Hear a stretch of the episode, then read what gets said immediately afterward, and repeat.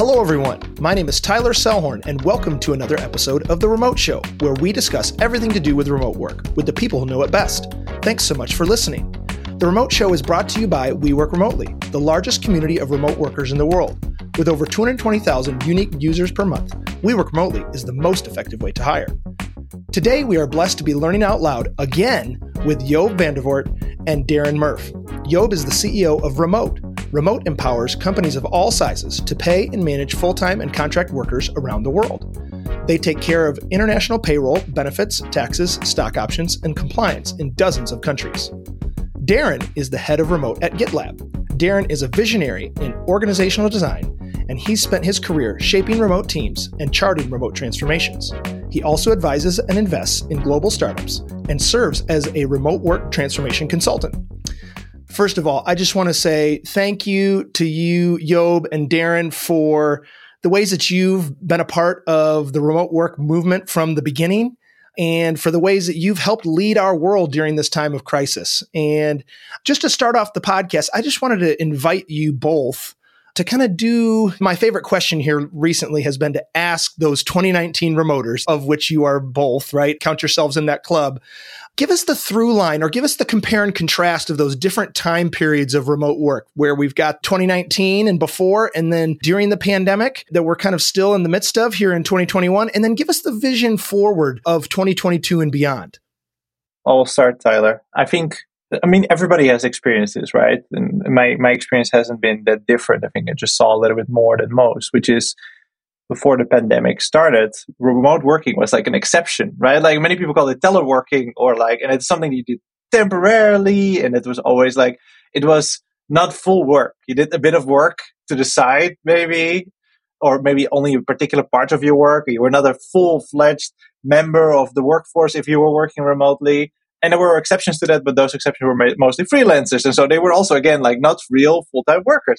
Remote work was not work, right? Like it was maybe a sort of work, a sort of uh, subsegment of work, and then I actually think there's an epoch that has happened already between then, the start of the pandemic, and now, which is like we were forced to work remotely, and we were forced to make a change, and we all went to a mode of like well, we're forced to work from home, but we're waiting for this to be over so we can start going back to the office. Where, you know, massive cognitive dissonance because of all the money we stop we put into offices and living in particular places, of course, right? But in that period of time, we all realized, oh, well, we have to. We have no choice. But like in a bit, this will all be over. We'll be vaccinated. We're going to go back to the office. And then once the pandemic was like six, eight, nine months in, we started to realize, well, one, he said, hey, this kind of works, this remote work, right? Like we can actually do a work like this. And two, it gives us a lot of freedoms. And if I'm now going to be forced to go back into the office, maybe I don't want that anymore. And I think right now, today, which is August, we're in a point where, okay, most people never want to go back to the office. If at all, it would be like an optional thing. Like I, I heard about a company that where it was written about like wildly that everybody wanted to go back to the office. But then if you actually ask the people there, it's just like, the majority of people said at most they would go one day a week to the office. So that is exactly the state in which we are now, where we're realizing, well, we don't have to. And then with that comes, you know, what I think leads into the next stage, right? We realize we can work remotely. That brings additional freedoms. And now it is up to us to capture those freedoms. Previously, we were in a situation where the world and like your freedoms were mostly, besides like the country which you live in, but they were mostly determined by your employer and like your ability to get a particular job, right? So if you want to live in a particular area, you have to look for a job there. Or if you want to do a particular profession, you have to move to a particular place if you want to earn enough money or do that profession at all. And that concept that determined the entire freedoms is now gone. And now the power or like one of the major decision criteria and like what are these freedoms lies with the individual that says not I'm going to move to a place because I want to work for a company, but it, says I want to move to a place because that's where I want to live, or that gives me the kind of lifestyle that I want to lead. And then I will be able to find a job because it doesn't any, matter anymore where I am to do a great job. I think that is what is happening next. And that completely reshuffles almost all of life. Everything that we consider like normal two years ago is gone. The necessity to commute, for example, right? Like it will still exist, but it will be so much smaller than it was before. The necessity to live in a particular place, the, the inability to live in remote places, right? To overuse the word, uh, like all of those things are now so so different, and it suddenly becomes so much more accessible, right? Like living far away, and I think that is what this is leading up to. And the magnitude of it, I think previously it was a niche thing. It just now becomes a, a normal thing. Like jobs where you have to be in the office full time, they will be the exception, not the rule anymore. Job, I'm so glad you gave me an opening for the dad joke that I'd been saving up.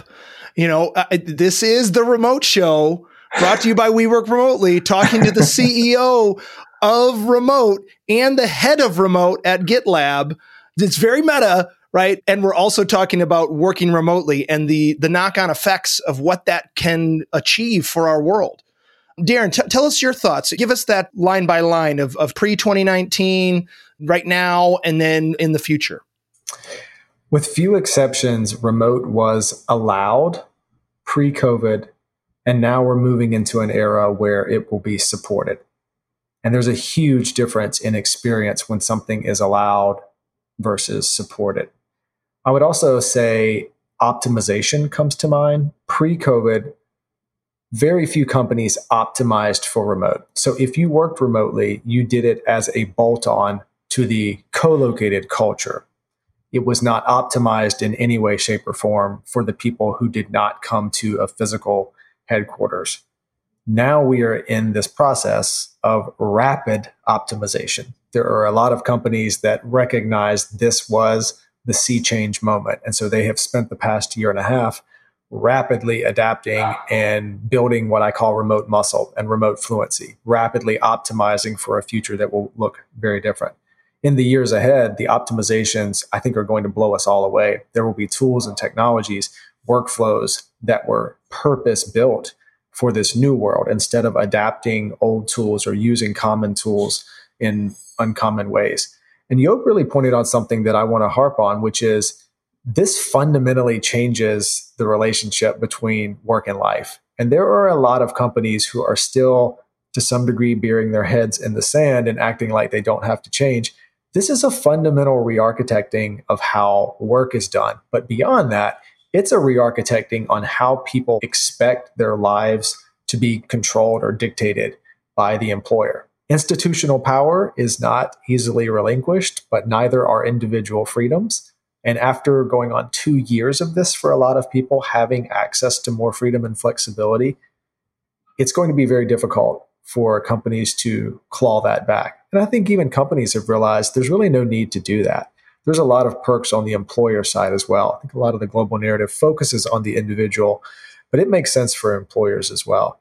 I'm excited to see what the future looks like when people recapture that time. People who have heard my story know that I'm an adoptive dad and being an adoptive parent or a foster parent becomes a lot easier and more practical when you have the spoils of a remote job and you have that additional flexibility.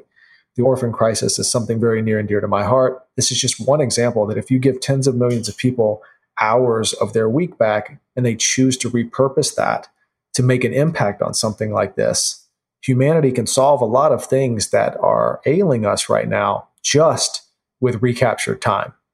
Yeah, Darren, you went ahead and underscored some things that Job said. I'm, I'm going to say some things back to you all that you all have just outlined for us. There's going to be some cognitive dissonance for us as we are considering a return to the office. There is going to be some Sturm und Drang, some norming and storming, as as they say in my previous life as a school teacher. Right? I've been quoting you for a very long time, Darren. That remote is a forcing function, right? And there's no going back to a world in which people have not worked remotely, right? That's already happened. And the opportunity to reclaim the time and to reclaim the freedom, right? Those are some things that you were saying there. Wow. Yes, please. More of that, ma'am and sir. Okay. So, one of the things that I want to make sure that we circle back to, we said right off the top that Job is the CEO of Remote and uh, Darren is the head of Remote at one of the largest remote first organizations. Obviously, Today, they're not necessarily that because of all of the other organizations that are also operating remotely. But I'm thinking of that 2019 epoch, right? I'm curious, what was it about working? Because a little bit behind the curtain, I didn't mention this in the intro, but Job worked at GitLab before he founded Remote.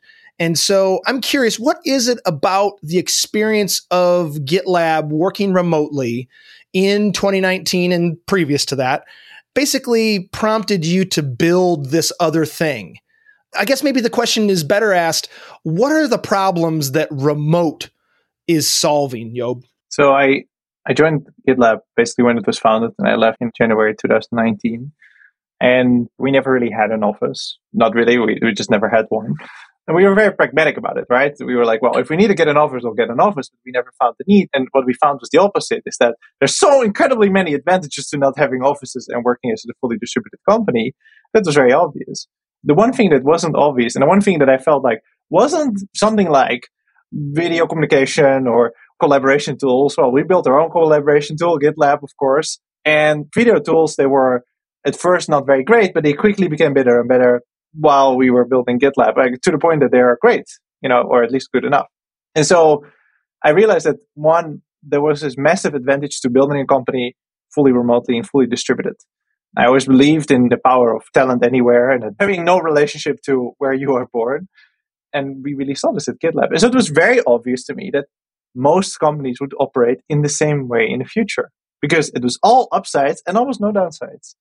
The one thing that was not solved and besides what we do as a company like as a global problem isn't necessarily solved is well i want to hire someone in a different country. How do i pay them? And how do i make sure that everybody is aligned right? And everybody aligned meaning one i can actually pay them. I can send my money to the location. Two meaning it's legal like it's compliant no one is going to get sued for this everybody can pay their taxes as they should but also everybody gets their benefits because you know, depending on where you live in the world, one, you are entitled, right? You have statutory benefits. You're entitled to particular benefits. But two, you might really, really need them for whatever reason, right? Typically, you know, health insurance, for example. And so th- that was basically an unsolved problem. And GitLab was kind of a pain to figure this out for each new country in which we would hire someone. And so I started remote specifically to solve this, believing that if we would solve what I believe is the hardest problem in building distributed companies, then more companies could work that way. And that's why. Well, I, as someone who has experienced the compliance and payment headaches of cross border employment, I'm grateful for the work that you and others are doing to make that with less headaches, as you guys describe. So, Darren, as head of remote at GitLab, tell us some more about that thing that happens when we say work is no longer a place right? Work is no longer a place. Work is something that we are doing, right? What does that kind of force us to think about as employers? Right. There is that, okay, well, you don't have to come to an office. You know, you know, the GitLab folks there at the beginning, you know, said, well, you know, no offices is great. This is lots of upside, not much downside. Uh, okay, so tell us what, what are those things? What are those upsides? What what are those things that aren't there as downsides? give us some high level there why we should do that. Yeah, so I'll, I'll start with the, the first question, which is essentially it's a, a chief architect. You think about a co located company, everything is intentionally designed. The lobby is designed so that people hang out together. The actual water cooler area is designed for people to hang out together. Conference rooms are very intentionally designed. Security is, is very intentionally designed. You have to do the same thing in a remote company. It doesn't seem like there's infrastructure there. You just say, hey, everyone go home and keep doing what you're doing. And that's passable. A lot of companies have figured out that it is passable during COVID. But for it to be a key component of what you offer employees, you need to put that same level of rigor and intentionality. And so people uh, ask me all the time, what does a head of, head of remote do? And why are all of these other companies hiring senior leaders in the remote space? And at its core, you really have to pressure test all of your workflows and your values and your culture and ask yourself, do these work without a physical HQ? Are they location agnostic? And if you start going down the list and you find that some of these things either don't work remotely or don't work optimally, outside of the office, that's an opportunity for improvement. And so you build your own list of transformation based on how many of those still require the office. And we're at a place where most things for knowledge based companies and digital companies can actually be done outside of the office. Now, of course, I will say if you're in the automotive garage business and people need their oil changed, so far that still requires people on site to do it. Not to say that we might not move to a, a different different model in the future, but that just gives you a, a glimpse of what's required and I think a lot of companies maybe underestimate the amount of change, especially if you were built in a co-located fashion. If culture was built on co-located norms, if workflows were built on co-located norms, there was a lot of unlearning, a lot of undoing, and a lot of rebuilding.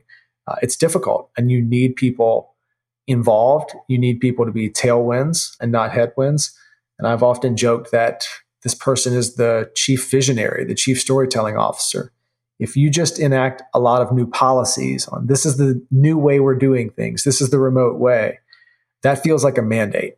If you paint the picture on how people can live their lives differently and enjoy the benefits of building something different, then that feels more like purpose.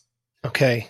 I just want to say this moment right now that we're living through together has called for the kind of leadership that you both have been demonstrating to the world that, hey, this can be done and it can be done well. And that here's how to do it, right? I know that for myself, right, you know, we work remotely was a primary place that I came to find out about remote work and learn how to do remote work, but it was also the GitLab handbook, right? Obviously, I now am a podcaster for the remote show. So I'm very much so a remote nerd, but that is available to anyone we live in the information age and I guess maybe that's the question that I want to ask to start with you, Darren. What are you finding as you are advising the world of work, the world generally? What are you finding as the common themes that people really aren't understanding yet? Or that, oh gosh, I said this and people are clicking with it and it's working effectively? What, what are the things that we need to get better at? What are the things that we're already doing well? In terms of what we need to get better at, we need to get better about not romanticizing the past. You'll oftentimes find people that say, I miss this about the office, or I look forward to going back to this, without the acknowledgement that this no longer and will never exist again. Even if you remember a small time capsule of a moment in the office, even if you go back, those people you're remembering not all of them will. It has forever changed. And that's a lot to grapple with. And we oftentimes romanticize that, but we forget the grueling hours of commute to get to that one little nugget that sticks out in our brain. And I think that the pandemic has a lot to do with that. It makes us reminisce fondly about the past and forget about all of the things that weren't so awesome about co located work. So that's step one is realizing that we're moving on to a new future. And step two is looking at it through a lens of opportunity instead of scarcity. So instead of saying, well, we can't do this because of the office, look at the opportunity to do things differently, more efficiently, more effectively. I mean, remote is a classic example of this. Companies are able to scale up much more quickly and hire the best person for the job and deal with cross border hiring headaches so much more seamlessly and effortlessly. You look at a tool like Yac, custom built to enable asynchronous voice conversations and provide a way out of Zoom fatigue and a different way of, of thinking. But change is hard. People don't like to change. Humans have lived for a really long time, and there's a long trail of history to prove this. And so I do have sympathy and empathy for those who are going through change and they're romanticizing about the past unless you've seen what the benefits truly can be, it could be difficult to get behind. And the pandemic has limited the true remote benefits. People have lost the commute and they see the benefit of that. But there are a lot of benefits to intentionally designed remote work that much of the world has not yet seen. And I do think they will see that as we get further through this, but they haven't seen it yet. Yo, what do we need to do better? What have we done well already? I think and this goes in line with some of the things Darren was saying. I think the most important thing to realize is that we're basically starting from scratch, redesigning what it means to work. And so we need to get better at forgetting what it was like. right? Like this goes in line with Darren's romanticizing the past. But also, like, let's not try to recreate what we had because if you're not together in an office, you're not together in an office. Like, it's literally not the same thing. It's a very different way of working. And then add to that all the other, I think, nice and interesting variables of, for example, having people in multiple time zones, having, you know, people that speak multiple languages. You can think about things very differently. And so we're getting okay with like figuring out like barely making it work. I think that's basically where we are. Which is like we're figuring out that maybe, you know, not having meetings all the time, that everybody sort of agrees on like, yes, we should not have meetings all the time. Everybody hates to have meetings all the time. I think we're not very good at not having meetings all the time yet right? So asynchronous communication and tools like Yac and of course tools like Loom and many others, they are very useful in that. And, and just, just learning how to communicate without it becoming an exercise in frustration is one very important step. And also just being comfortable with the fact that it's different, different in all the ways. For example, if you listen to people talking about the office and the romanticized idea of the office, which is always like, well, you know, we are all together, we're always collaborating and brainstorming, and everything we do is a creative brainstorm that we do together, and it all happens magically at the coffee machine. Now, I'm certain there's been moments like that that, yes, happened at the office, and yes, can maybe be hard to replicate in a remote environment because you do not have the coffee machine and there is not the whiteboard. But the majority of your time in the office, you also spend by yourself working. And doing that is significantly better, more efficient when you're at home or wherever you want. It can literally shut off everything around you. And it's even better when you realize that you can do this whenever you want instead of between nine to five or nine to seven, depending on the country you live in. So let's embrace that. We have to get much better at embracing the good parts of remote work and much better at forgetting what is bad the more we do that, the more happy we will all be.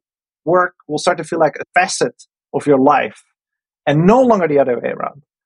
Right? Like, and it can really be like that. And I have many days, most of my days are like that, where I feel like, you know, I wake up, I have breakfast with my kids and my wife, I take them to school, I work out, I do some work, I have lunch, maybe I go do groceries, I do some work, then I have dinner with my kids. Then I have night. I spend some time with my wife, and then I go to bed. Now, in all of this, what I was saying, I just mentioned work twice casually.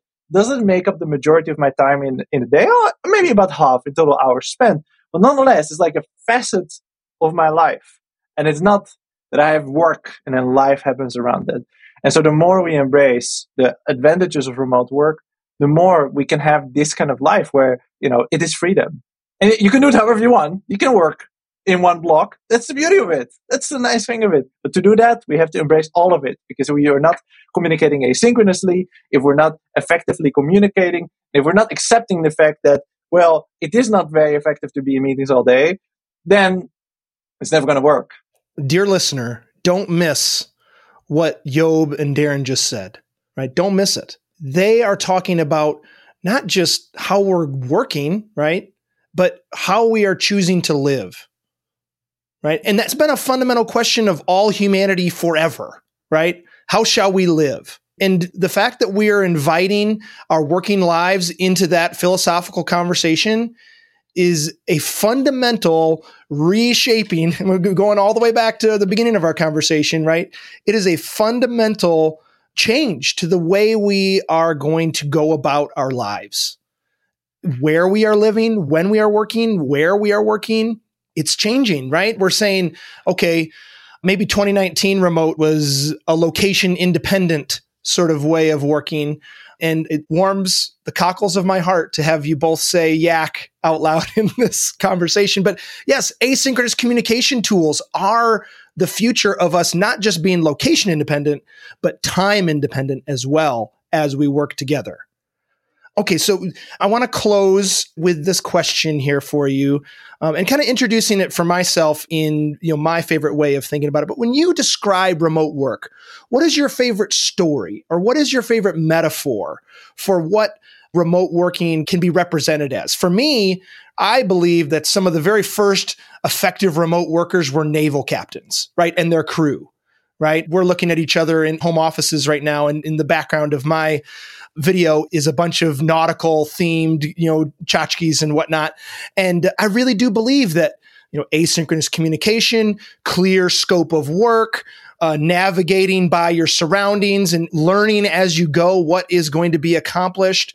Those are all things that are you know really really important for us to think about. And there's like routines to the life on board ship.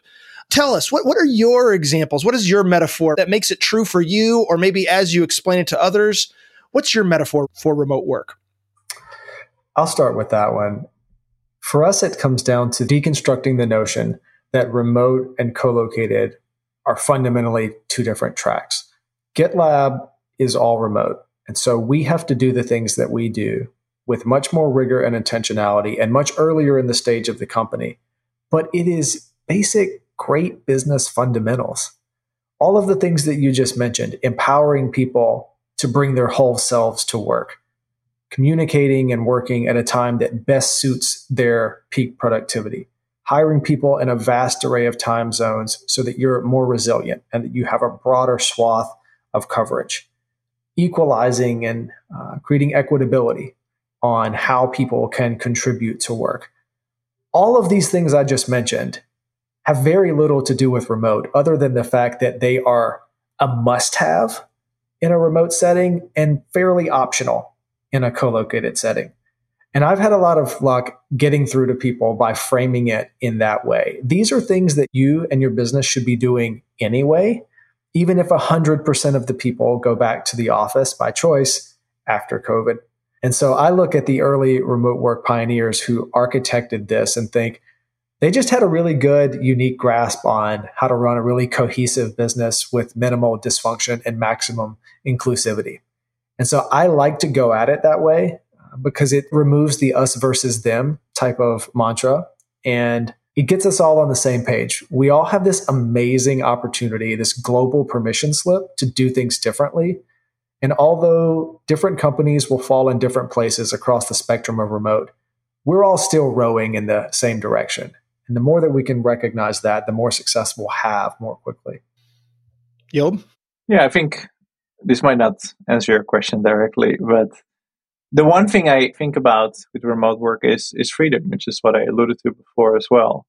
And that goes really, really far because as you mentioned, both you, remote work is such a great forcing function for some good behaviors.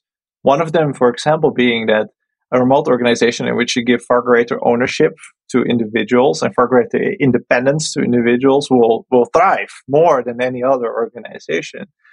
And so we have this great moment in which we essentially are given the ability to massively adopt freedoms that we previously didn't have. This is not just about location, it's also about like great organizations will give more freedoms to the people working there and get rid of that traditional notion of work being work, right? That it's something that your boss tells you what to do or something that is like keeping you busy.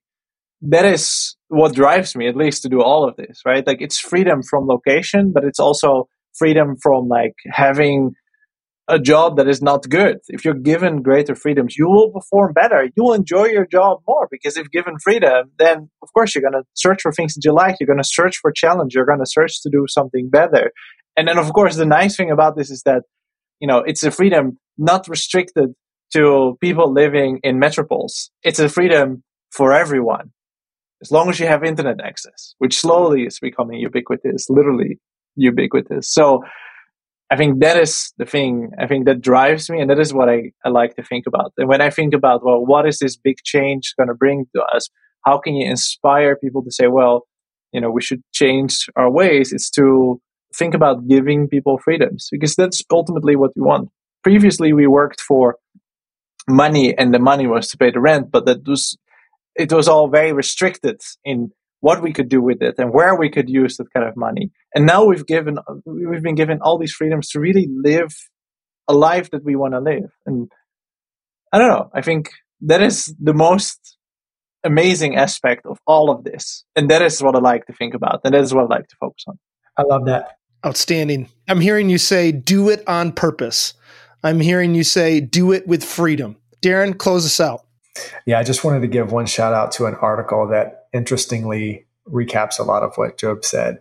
If you search for the tail end on a site, Wait But Why, this article is five or six years old now, but it really just looks at how you can frame the human life. You can put every weekend of the average human life in tally marks on the back and front of one sheet of paper. Even at the absolute optimal, that's all you've got. And when you really look at that one sheet of paper and you think, wow, if I only have the weekends to look forward to at best, it really reframes the intersection between work and life. And what Job is saying is when you inject freedoms so that you don't have to wait for just two days a week to be able to live or architect a life that is meaningful to you and your family and your community, and in fact, your employer, you think about things completely differently. We are going, we as a society are going to take vastly different actions going forward than we did before just because the restrictions are lowered. Well, I can't do better than that to close it out. So thank you, Job. Thank you, Darren. It's been our pleasure to be learning out loud with you today. Thanks, Al. Thanks, Tyler. Thanks so much again for listening to the show, and be sure to check out WeWorkRemotely.com for the latest remote jobs. And if you're looking to hire a remote worker, We Work Remotely is the fastest and easiest way to do so.